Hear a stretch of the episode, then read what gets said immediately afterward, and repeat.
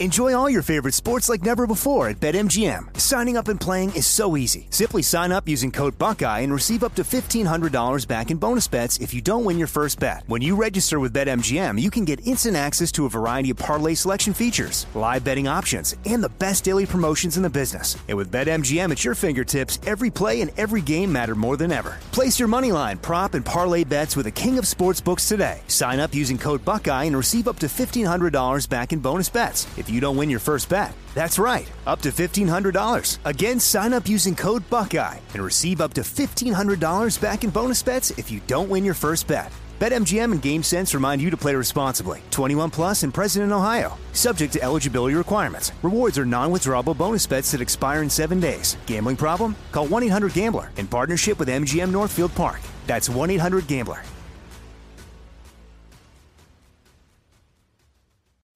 Protect your dream home with American Family Insurance. And you can weather any storm. You'll also save up to 25% by bundling home, auto, and life. American Family Insurance. Get a quote. Find an agent at amfam.com. Products not available in every state. Discounts may not apply to all coverages on an auto or home policy. Discounts do not apply to life insurance policies. Visit amfam.com to learn how discounts may apply to you. American Family Mutual Insurance Company SI and its operating companies American Family Life Insurance Company 6000 American Parkway, Madison, Wisconsin. I'm Saleha Mohsin, and I've covered economic policy for years and reported on how it impacts people across the United States. In 2016, I saw how voters were leaning towards Trump and how so many Americans felt misunderstood by Washington. So I started the Big Take DC. We dig into how money, politics, and power shape government and the consequences for voters. With new episodes every Thursday, you can listen to the Big Take DC on the iHeartRadio app, Apple Podcasts, or wherever you get your podcasts.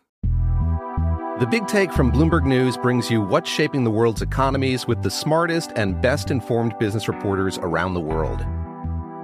We cover the stories behind what's moving money and markets and help you understand what's happening, what it means, and why it matters every afternoon. I'm Sarah Holder. I'm Saleha Mohsin.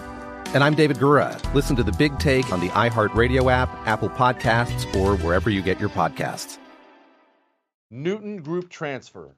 They are here to help you if you're stuck in a timeshare. I, these stories from people who have these timeshares and can't get out of them, they're shocking. These timeshare companies, not all of them, but so many, they get their hooks into you and you can't give them up. You can't give them up. Or they'll, they'll do things like they charge you thousands of dollars. One girl, she got past her timeshare when her mother passed away. She gets past the timeshare, doesn't want the timeshare, doesn't use the timeshare. They tell her she can get out of it for $4,000. She has to come up with a $4,000 check. This is not right. It's unjust. And Newton Group Transfers is here to help you. If you are in a timeshare and want out or know someone who is, call 888 845 3773. That's 888 84 Jesse or go to timesharejesse.com. Newton Group Transfer. They will help you out.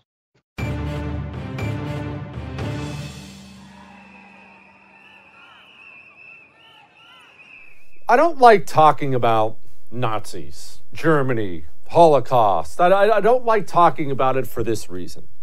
It's not that I don't find it fascinating. I find it endlessly horrific and fascinating. It's a period of time that, that, that, that we all should focus a lot on. The reason I don't bring up that particular period too much here on the show is this it's all you hear all the time. The leftists have totally ruined this word Nazi. Nazi this, Nazi that. This is like the Holocaust. You remember when there were, you know, we were when we were detaining illegal immigrants down on the border, as if there was anything else to do with them. We had all this talk in the press about concentration camps. These are concentration camps. So they've beaten that word down so much. They've beaten that era down so much that I generally don't like to focus on it just because it's so overdone. And I feel like we're not paying the proper respect to it if we beat it down that much. That said, there's something about it that I have always found fascinating.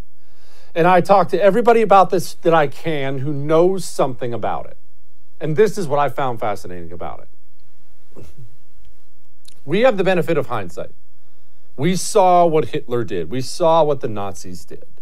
But they seemed so honest about what they wanted, the Nazis did early on. They just were always very vocal about it, very upfront about it. It's not as if Hitler's hatred of Jews was some hidden thing. And so I've always had a hard time merging that with why were Jewish people still there? Why were Jewish people still staying? I didn't understand it. I could never merge it.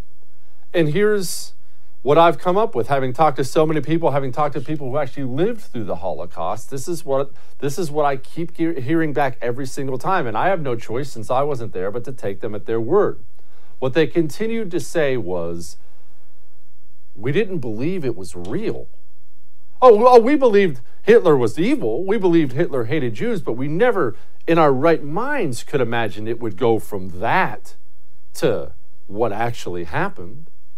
Who could be that evil? Of course it can't be real. Oh, he's just given a speech. It can't be real. And I realized that makes total sense. And who can fault them for that?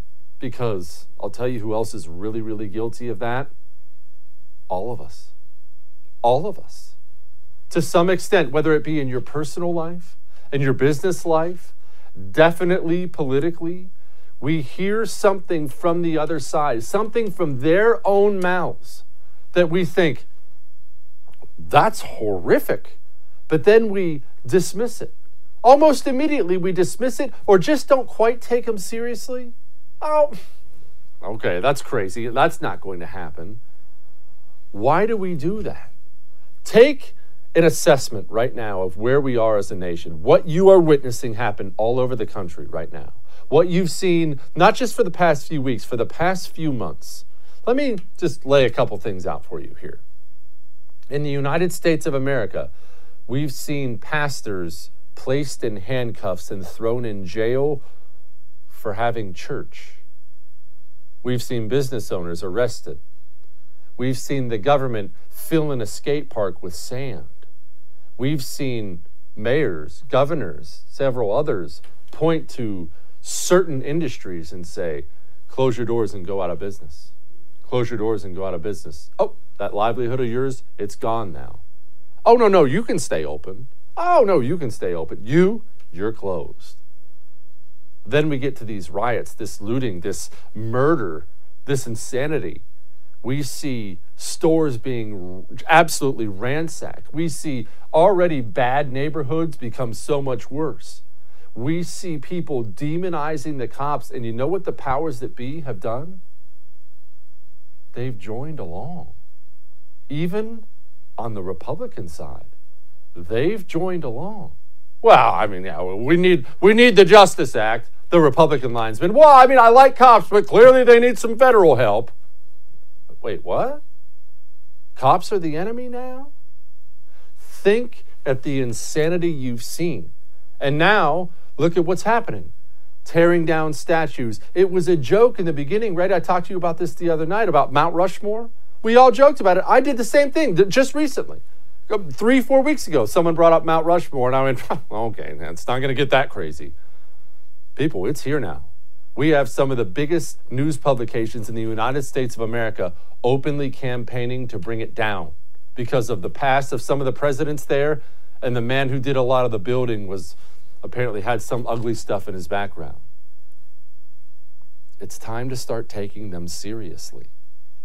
It's time to start taking them seriously. Just because Republicans never seem to mean what they say doesn't mean we need to assign that to the leftists. These people mean exactly what they say. They mean exactly what they say. I'm going to play you about five or six examples here, some a little longer, some a little shorter. And I know some of these you have seen before, but I want you to watch them again, and I want you to watch them with this in mind. This person is serious, and this person is going to try to do this unless I stop them. Here's number one. I will never stop saying not only do we need to disinvest for in police, but we need to completely dismantle the Minneapolis Police Department. The Minneapolis Police Department is rotten to the root. And so when we dismantle it, we get rid of that cancer and we allow for something beautiful to rise.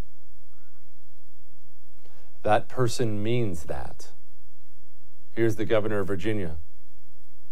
You see, in Virginia, we no longer preach a false version of history, one that pretends the Civil War was about state rights and not the evils of slavery. No one believes that any longer.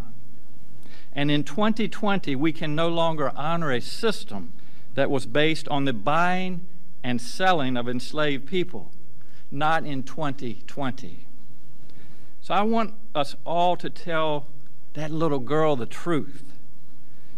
Yes, that statue has been there for a long time. But it was wrong then, and it is wrong now. So we're taking it down. Do you know what they want you to do? Would you like to know what they really want from you? Oh, good. I'm glad you do because I'm going to show you an example. And don't for a second think that this is limited to the people you see in this video. This is what they want from all of you. We know he's being God and he no longer can be here. In honor of his legacy, we're not rioting, God. We're not shaming anybody, God. We're just humbling ourselves before you. Yes, Lord. You brought the thunder and rain today, God, because Satan takes the L today. Father, in Jesus' name, you get the victory. Father, we ask for forgiveness from our black brothers and sisters for years and years of racism, of systematic racism. I'm so creeped out. Here's AOC, and remember, she means this.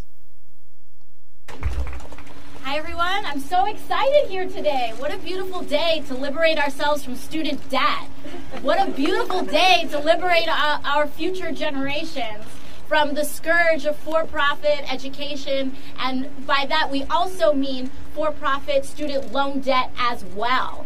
Uh, this is so. This is such an important issue because this is not just about our future generations and our current generations, but this is about our entire economy.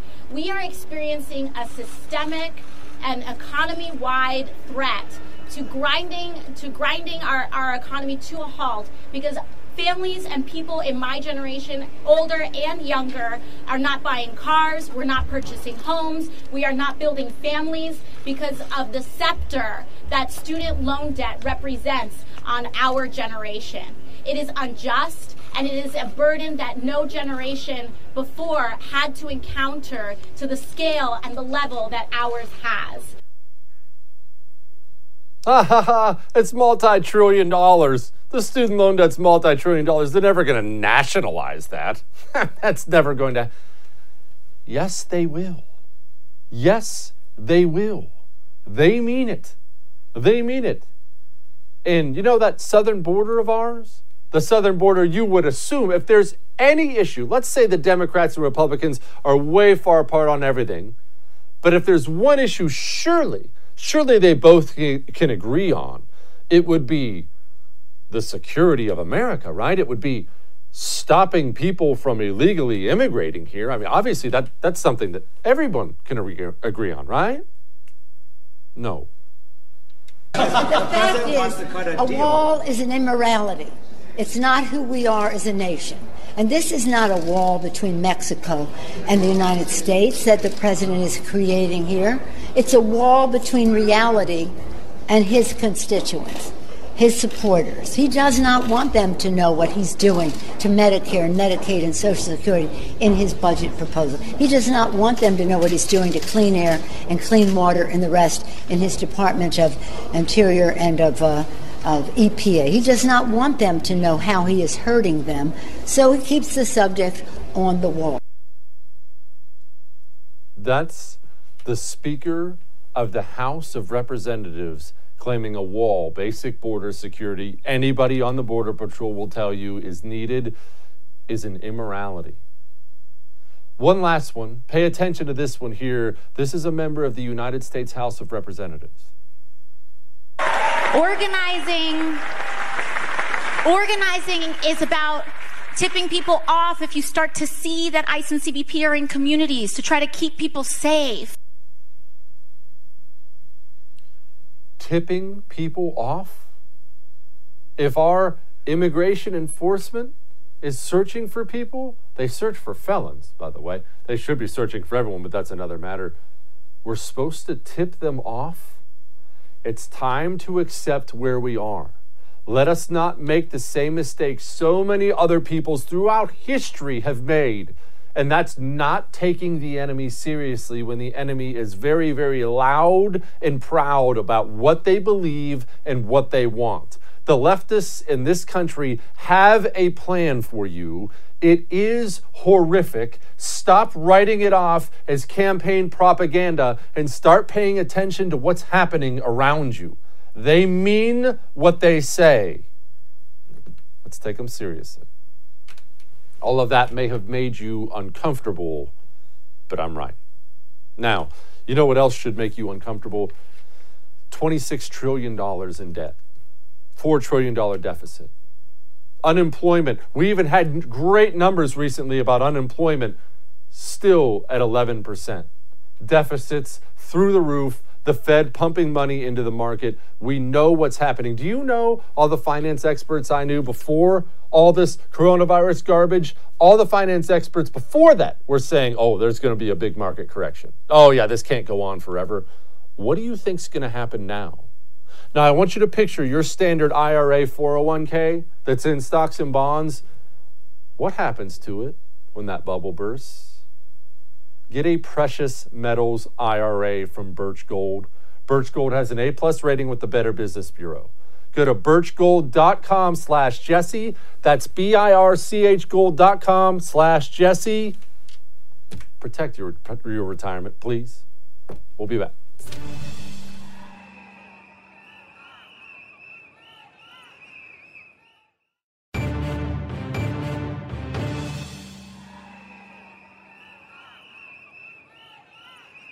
Joining me now, one of our favorite people, editor in chief of redstate.com. I'm worried I'm going to uh, forget to say that chief part one day. Kira Davis. Also, let's point out Californian Kira Davis. And I point this out, Kira, before we get rolling here. LA County Sheriff says, um, I'm not enforcing any beach lockdowns. Are they worried there's going to be anarchy if you Californians can't go sun it up? Yeah, I mean, we take our beaches really seriously here, which you saw mm. during a lot of the protests. So I don't know, but like I'm in Orange County and LA County and Orange County are two different things. LA County, County people are like sheeple. They'll just do whatever the government tells them. In Orange County, it's the opposite. Uh, today, Newsom's going to tell us that family gatherings are banned for the 4th, but I can tell you that in Orange County, no one ever stopped gathering. Yeah, th- that's that's what I wanted to ask you, Kira. I mean, and, and to to get off on a COVID tangent here, we have new lockdowns coming and new cases, and then no one can figure out the truth anymore because everybody's been lying to us for three months. Are there actually new cases? Are there new tests? Are there new tests? I've I've stopped pretending to even know. I just breeze past the headlines. But are people genuinely still worried, or are, are they only worried to the extent the government is making them do certain things? Well, I think it's pretty split. I don't know if it's down the middle, but I know people who are genuinely worried. Like my neighborhood Facebook page is full of um, scolds just telling us like we're ramping up for the hospitals aren't full yet, but we're just we keep ramping up. We're ramping up for surges. You guys need to be careful. and then there are those of us like people on my street who are like, yeah, whatever, we'll do whatever we want. When we're out, we'll be careful if we if we feel that we should be. But no one's going to come in and tell us that we can't have a July 4th party in our little pocket park, down the street. No one's doing that. If you don't like it, stay home. So it's kind of I I never can tell who I'm with. If I'm with people who are like scolds, or I'm, if I'm with people who are like, do your thing, you know, I just won't come if I don't feel comfortable. Yeah, I, here's the. You mentioned your party. Nobody's going to stop you. Somebody will stop you here in Texas. I mean, we have this view, or at least people nationally have this view that Texas is, you know, about to secede and become the freest country in the world. You know, we're this bastion of conservatism. And that's not true. I'm sorry, I'm here and I love it, but that's simply not true. Our governor relocked the state down, closed all the bars, and banned any gathering over 100 people. If I had a 100 person gathering, they'd come out and throw the cuffs on me, or at least have to do something by law down here. I'm mad at Republicans right now, Kira. I'm really mad for being too weak to ever fight for us on anything. It's ticking me off. Yeah, I'm to the point too where I'm kind of like, where are the grown-ups here? You know, children have been in charge for too long and I think we've all, or most of us have, have resigned ourselves to the idea that the mobs are just kind of in control and we don't, you know, if the state says we got to do something, then we got to do it. We've forgotten that we actually have all these elected officials who that is actually their job to stand in the gap for us and represent us. So my my the drum I've been beating all week, Jesse, is call your representatives, email them. You need to be making as much noise as those protesters. And the protesters are burning stuff down. You're not going to go burn stuff down, but you can make noise in a different way. And I know it feels useless because it doesn't have an immediate effect or response. But this is the problem with responsibility. It's rarely very sexy. But the, to be honest, you need to be making noise with your representatives. They only care about their job. So those people on the streets, they're probably not going to vote, not the majority of them. You vote. So you need to remind your representatives that there's an election coming up in November, and no matter what the other side is saying, they're paying attention to you. You're, they're paying attention to their reps, and if they want their votes, they're going to stand up and and stop some of this stuff in the name of civility. Kira, I'm glad you brought that up because I had an idea. Had an idea earlier today, and you know I have such a huge brain that I'm always come up with these, coming up with these Uh, it's a good idea. All right, let me hear me out. I think that we should organize a social media thing on Twitter or something else for your congressman. And it sounds small and it sounds stupid. And honestly, even suggesting it sounds stupid to me. But I think we have to admit that social media, good or for good or bad, has way, way too much influence on our elected representatives. Let's be honest, the president of the United States is all over it. Senators are all over it. Uh, U.S. congressmen are all over it. And part of the reason none of these GOPers have been standing up for us is they spend way too much time on there finding out how bad America sucks, and then they go along with that. So you, so your idea is that we just start what flooding social media with a hashtag or bitching yes. on social media? Yes. Yes, a hundred percent. Not even about the media. My uh, about directly to your congressman. As soon as your congressman or your idiot senator says something terrible, I know it sounds ridiculous. You you add him on Twitter and try to get an absolute social media mob coming his way until he stops being an idiot. I actually don't think that's a terrible idea, Jesse. Um, I, it's kind of, but if you'll allow me, it's sort of an extension of what I just told you needs to be done. You're just moving oh, it to social gosh. media. It's kind of my idea, and then you tweaked okay. it a little bit, which is fine. That's fine. But um, no, I mean, you you're absolutely right though. We grossly underestimate the power of social media. And we shouldn't because a lot of this is social media driven. Absolutely get on social media create a hashtag, tag your representative, your GOP representative who is pissing you off, tag that person, and start going at them the way other people are on social media. Make it uncomfortable for them. The squeaky wheel and all that. You know, it's a cliche, but it's true. And the problem that we've had here is that people like us, Jesse, and I, I just mean kind of generally speaking, we're workers. We go to work, we put our heads down, we support our family. Like, we don't have the time or the emotional um, ambition to be raging every single day. We elect people and we hope that we can trust them to do what's right in the government so that we can go to our jobs every day and raise our family and do what we're doing as Americans. That is an advantage, but it's also a disadvantage because then we're kind of disconnected when the whole world blows up and we're like, well, what the hell's going on? Like, we're not the type of people to go burn things down. We're the type of people to build things up. And so it feels antithetical to be trying to tear people down on social media. But you do have to make people pay attention to you to let them know hey, it's not just the rioters out there. I'm here too. I have a business. I've had a business that had to close twice now and probably isn't going to survive. And I'm also a voter. Well, I don't know what antithetical means, but I think you just agreed with me with all that. Now, now you agreed with me. Yes, yes, yes, I agree with you. Now, you said something a couple times ago when we had you on, and since it was smart, it really stuck out to me amongst everything else. You mentioned about people getting involved in these institutions, and I totally agree with you there, but I actually got emails after that of, that of people wanting to know what exactly you meant. Are you saying people should run for school board? Should people run to be in charge of a college? People don't know. People are dying to do something. They're desperate and scared right now. What should people do?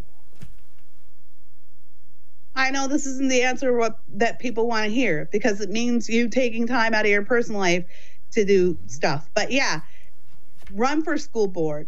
Or if you don't want to run for office, show up to your city council meetings. I cannot tell you how many times I have seen a crazy new tax or law at the local level overturned simply because there was one person with a phone sitting in the audience that day. Show up to your city council meetings your very presence makes a difference. Make sure you're informed when you go to the ballot box, make sure you know what the measures are there. But it's also things like supporting um, cultural things that really reflect your values. So if you find something that reflects your values and you like it, even if it's in the mainstream, support that with your views, support that with your eyes, share it with your friends. If you're a conservative with money, consider supporting um, conservatives who are working in the arts instead of another Republican um, candidate or a think tank. You know, we have to get involved.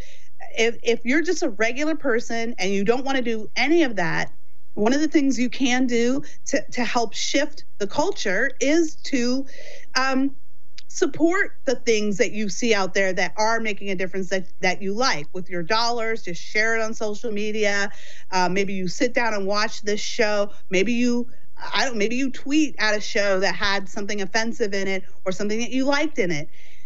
My my point is to be participators and not bystanders. And that looks different for everybody. It's going to look it's going to look different for you than it looks for me. My the way I this is my job job but the way I do it is I'm a producer. I have a production company. I make entertainment. You know, like that is what, and I'm a conservative, but I don't make conservative entertainment. I just make entertainment that I think everyone will want to watch. And then by that entertainment being completely devoid of politics, it just naturally skews common sense. It's not going to offend anybody. Everybody's wow. participation is going to look different.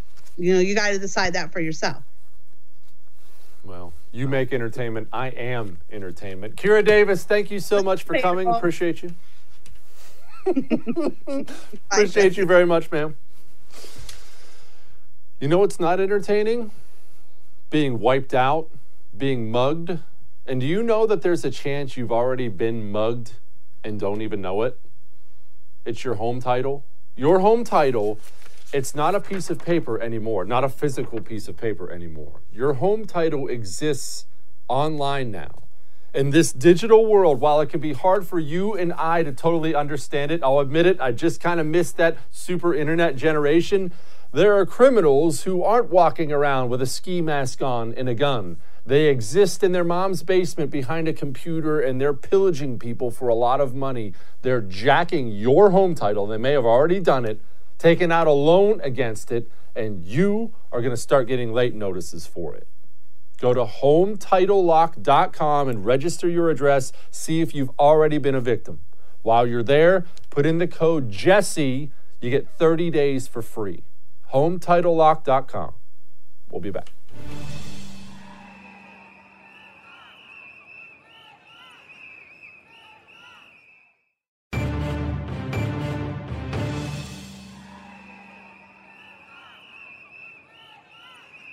Joining me now is my friend Ryan Girdusky. He's the author of, let me get all this out correctly, They're Not Listening How the Elites Created the National Populist Revolution. First of all, before we get to the elites and how they created it, Ryan, what exactly is the National Populist Revolution?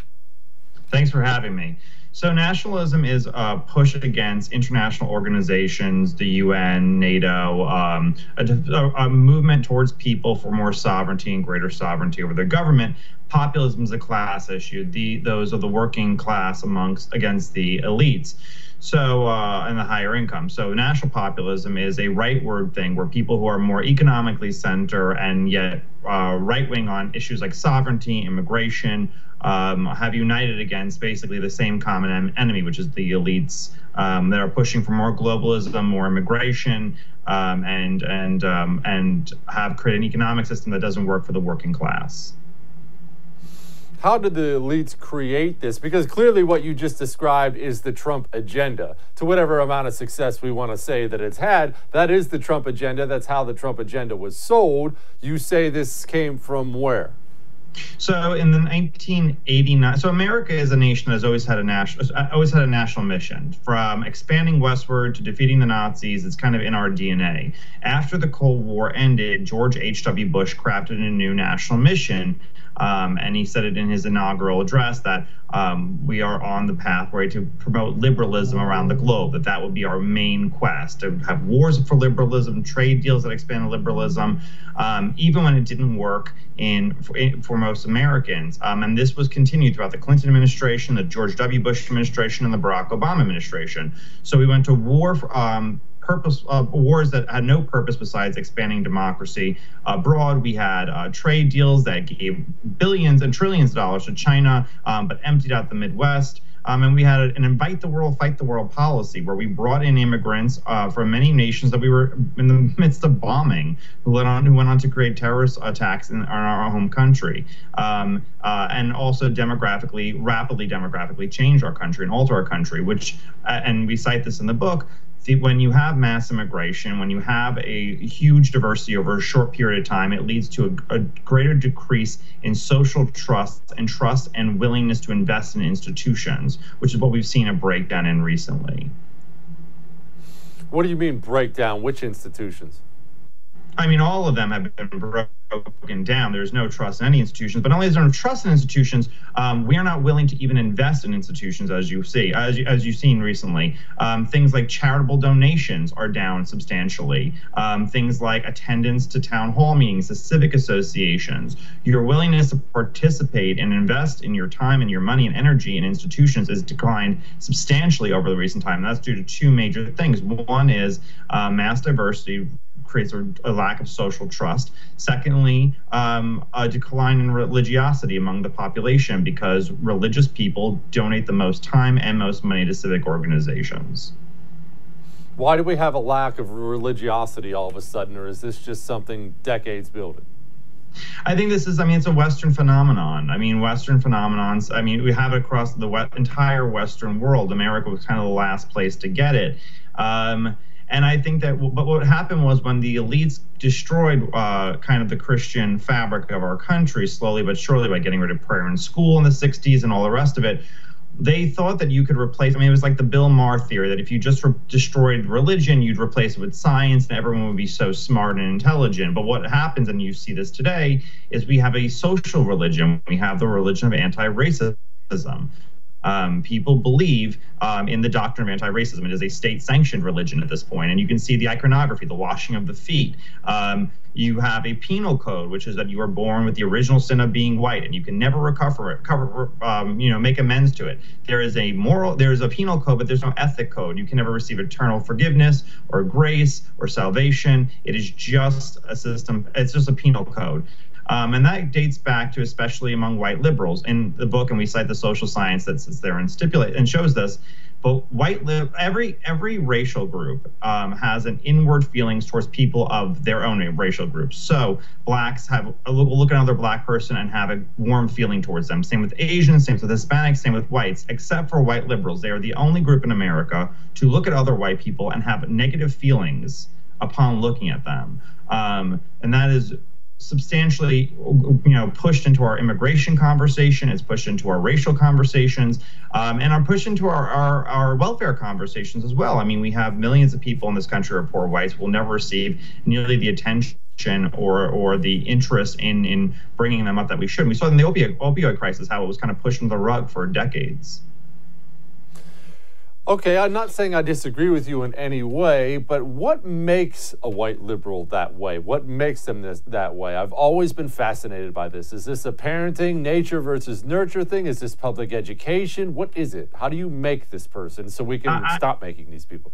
Yeah, I don't. I I always say if we if the government produced uh, you know puppy mills that produce as many brain damaged puppies as we as universities produce brain damaged humans, we would shut them down immediately.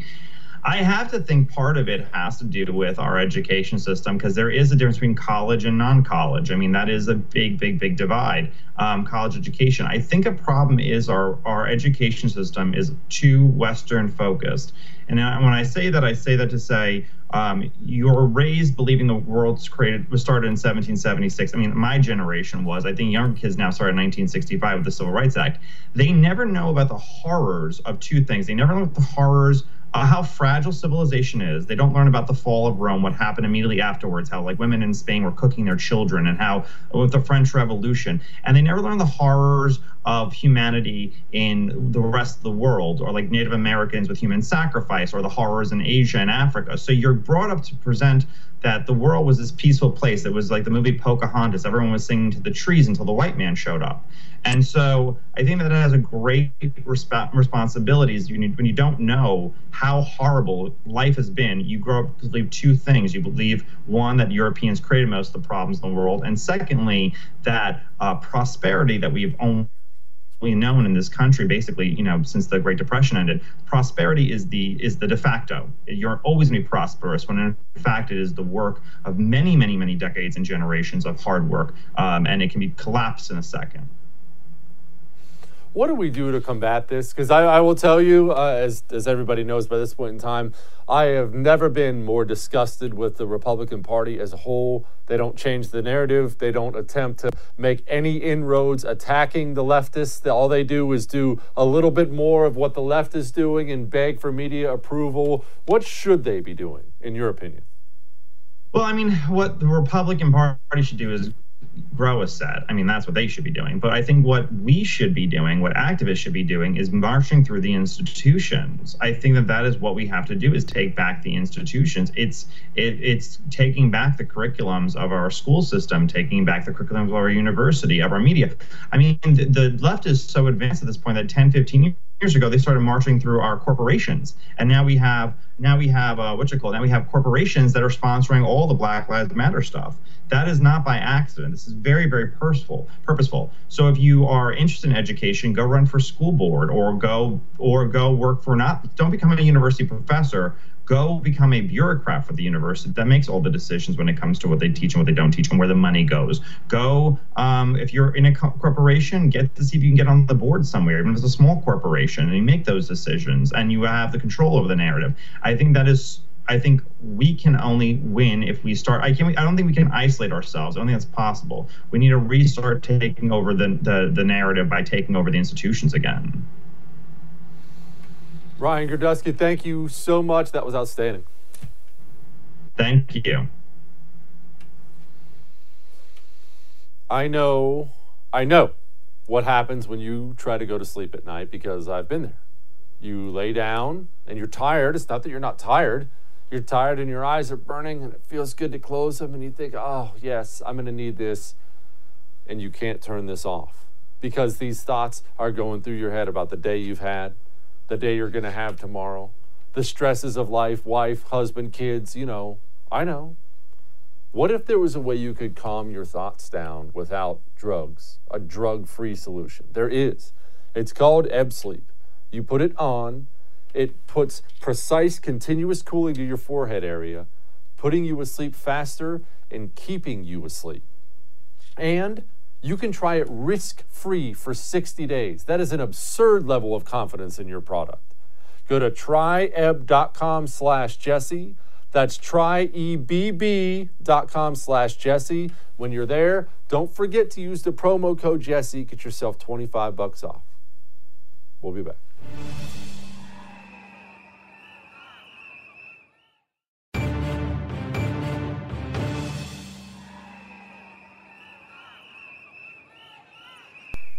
Joining me now is my man Clay Travis, former Green Beret for like 9,000 years, and much more importantly, former Marine, recon uh, Marine, scout sniper Marine. So the man knows his way around firearms and combat a bit. And he wrote this book that you really need to get. I tell you all the time about books that you should get. Oh, this would be an entertaining read. This is a book, given this day and age that we live in it's time for you to buy this book. It is called Concrete Jungle A Green Beret's Guide to Urban Survival. Clay Martin, first of all, what is the first thing I'm supposed to do? Let's say I'm just Joe Schmo. I'm a normal dude. I got maybe maybe I got a shotgun at home and some some extra shells laying around. What should I be doing at this point in time? Should I be trying to lay some landmines in my front yard? I don't hate that idea. Uh, you know, if, if once you got a shotgun a couple of rounds, you should be ready to go pheasant hunting. I, I don't know. The uh, the point of my book, though, was that you can't do this alone, and that was uh, it's kind of like the recurring theme there. Uh, I'm also going to tell you that as a special forces guy, our strength is to make an army out of you know illiterate peasants wherever we go. So if you give me some Americans that can read and write, we can absolutely learn that with a book. It's not going to be too big of a problem. But that's the uh, the thing. You you've got to get together. You've got to get some people organized. Think about what you need to do uh, what tools you have to do it. Maybe grandpappy shotgun's not enough, or maybe it is. I don't know. You know every situation is, uh, is different, but at least kind of think about this and red cell it a little bit before the crisis is actually in the front yard. What, as far as weapons go, before we get to the other practical things you talk about in your book, as far as weapons go, I understand that things are pit clean right now. We had record gun sales again last month. So, but assuming I have some options, maybe I'm a first timer, Clay. Maybe I don't know what I'm doing, what I should be looking for. Maybe I look at a gun and I wet myself. What should I? Where should I be going first? What do I get? Well, uh, I am partial to uh, Carl Gustaf recoilless rifles, but those are quite hard to get these days. you know, if you've got something, you're probably going to be okay for right now. Maybe it's not the uh, the weapon you should have. The lefties actually succeed in turning this into a civil war, but it's probably good enough for now. Uh, if you have a, a, a, a smaller gun, like a little pistol or something, you know, maybe think about how you're going to defend yourself. That uh, that changes things a little bit. But uh, other than that, you know, start planning for the future. Start thinking about what you might want to have that you don't have right now. I mean, AR-15 is the the absolute classic gun. I mean, that's the all-American defended defend everything uh, rifle, and that's what I, I highly recommend that everybody have. 556 or 762. I know we might be getting down to the nitty gritty, but look, it's my show. Look, we have some gun guys that watch. Are you a heavier or lighter man? Man, that is a tough one. I'll tell you, I've got a group of, uh, of snipers that uh, that I'm friends with that you know we served together our entire career, and we have this debate uh, quite often. Actually, if you were going back to Baghdad today in a sniper role, no less, would you take an SPR, which is a 5.56 gun, or a 7.62 gun? And I, I was always a 7.62 guy. I like it better for uh, for reaching out a little further. You can also say a city's a better it's better at penetrating barriers like concrete or mailboxes or engine blocks. But for most people, I'm probably going to go 5.56. I'm going to go volume over uh, over accuracy. Okay, now let's pretend that I'm just the normal average Joe in a neighborhood. I'm worried that at some point in time, one of these roving bands of rioters and looters are going to come knocking on our doors. What should I be doing? Man, and there's a there's a lot of things to unpack there. Uh, are you the only person in your neighborhood that uh, that wants to do something about this? In that case, you probably pack all your valuable stuff and leave. I mean, that, that's just hands down the uh, the reality of it other than that, I mean, you've really got to prepare to defend yourself. You're talking like somewhere like downtown St. Louis. Uh, man, I'd be putting plywood over the windows, get some fire extinguishers, maybe thinking about those claymores in the front hallway. Clay, in all seriousness, somebody is or somebodies are making entry into my home. I'm in there, got a wife, two and a half kids in the house. Where do you go? Do you go up? Do you go down? Do you go in a closet? You go in a bathroom? You hide under your bed and suck your thumb? Where do you go once you get a hold of your weapon? Man, especially if you got kids, you got to move to contact. I think. I think you got to get out there and you got to put them down. You got to you got to stop that problem wherever it's at before they get close to your kids. I mean, especially as men, that is part of our our our, our duty. You know, we take the bullet if we need to, but most importantly, we we stop from ever getting anywhere near our children. I'm a big fan of uh, get out there with overwhelming violence and shut them down. That's probably not a. What do I need for? No, I like it. What what do I need for supplies that aren't all the sexy things? And you know, everybody loves a weapon, and everybody loves the optics and a, and a sling, and and I've got nine thousand magazines. What are the more basics? You mentioned fire extinguishers, fire extinguishers earlier. What's something else I should be getting? Man, one thing people don't think about is medical kit, and that's huge. Uh, I mean, you've seen this in, in your combat time. I saw it in mine. When I was a young man, I thought we were going to take our guns and we were going to win the day, and nobody was going to die or get hurt. And that's not how things work. I mean, even your most high-speed, well-trained ninjas in the universe get shot. I mean, it happens. You do this enough, you're going to get hurt. So you need to have some medical equipment laying around and know how to use it. You know, your basic stuff like tourniquets and uh, you know Kerlix to plug holes, that sort of thing. Uh, you know, definitely a little bit of food and water. I think we've all learned from the, uh, the Rona on that. And, uh, you know, probably three or four pallets of toilet paper. That's very important. Clay Martin, go buy his book. It is called Concrete Jungle. Go buy it today. Clay, much appreciated, my friend. All right. Thanks a lot, brother. We'll see you soon, Kelly. Be good. Look, as he started to elaborate there for us, and I really do want you to pick up the book, I do. But as he elaborated for us there, it's not always, you know, you don't have to be Clay Martin. You don't have to be this Green Beret who served for 9,000 years and seen combat all over. Take what you have and find a way to communicate with your neighbors in a very, very, very basic way. And I'm not, look, I'm not telling you to go out and dig some bunker in the backyard of your house and layer it with concrete and booby traps. And I, am not telling you that, although that'd be really sweet, and I may do that now that I brought it up. No, I'm just talking about opening up lines of communications with your neighbors in your neighborhood. What if they come knocking on your door? What if you hear they're in the next neighborhood over? That is not the time to have first contact with your neighbors about what needs to be done, about who's going to go where. How many, how many ways can you make entry into your neighborhood? Have you even thought about that? Most people haven't. Don't feel guilty if you haven't. But how many ways are there for somebody or somebodies, which is really what you're worried about?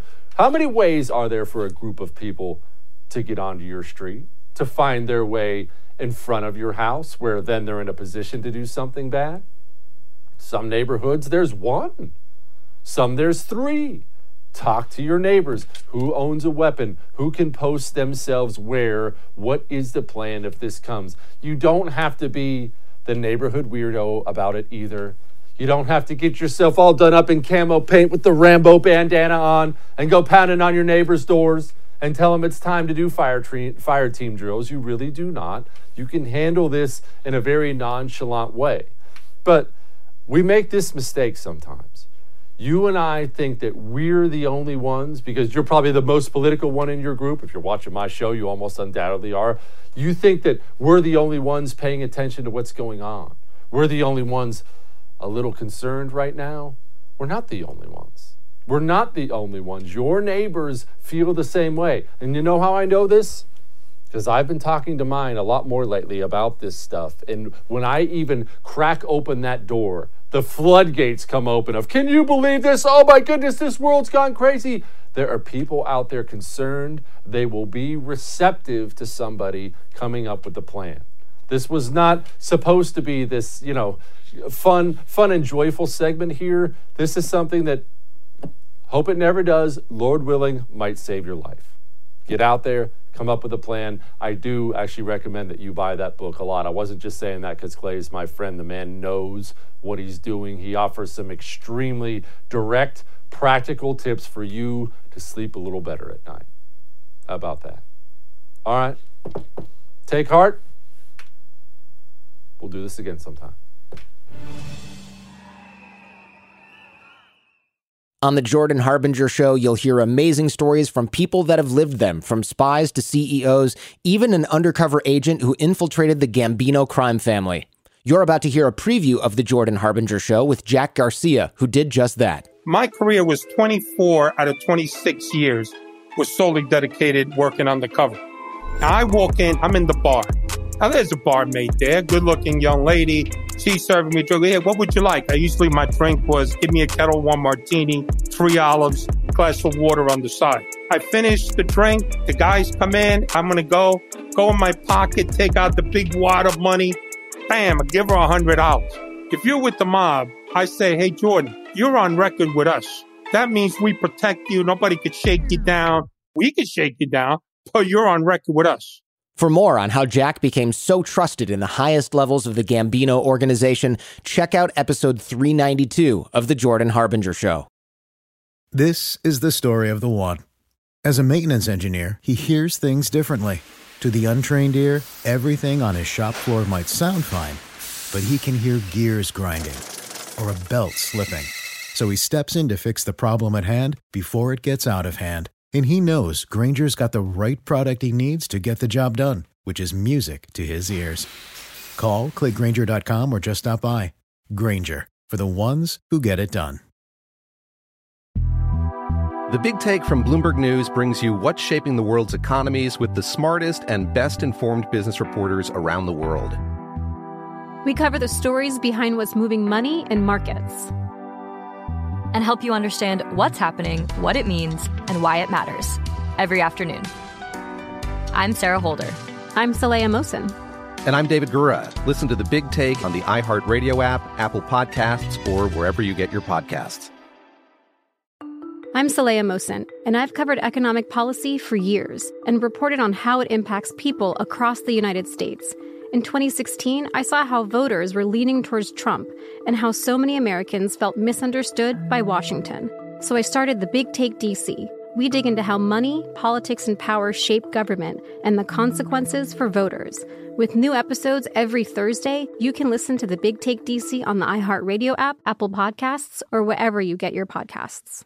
I'm Hannah Storm, and my new podcast, NBA DNA with Hannah Storm, chronicles my six decades in professional basketball. From growing up in the sport to becoming one of sports TV's first female broadcasters. Join me as I dig deep into the game's history, unearth some wild stories, and talk to my friends from the world of basketball, from Dr. J to Charles Barkley. It's been a wild ride, and now I get to take you with me. Listen to NBA DNA with Hannah Storm on the iHeartRadio app, Apple Podcasts, or wherever you get your podcasts.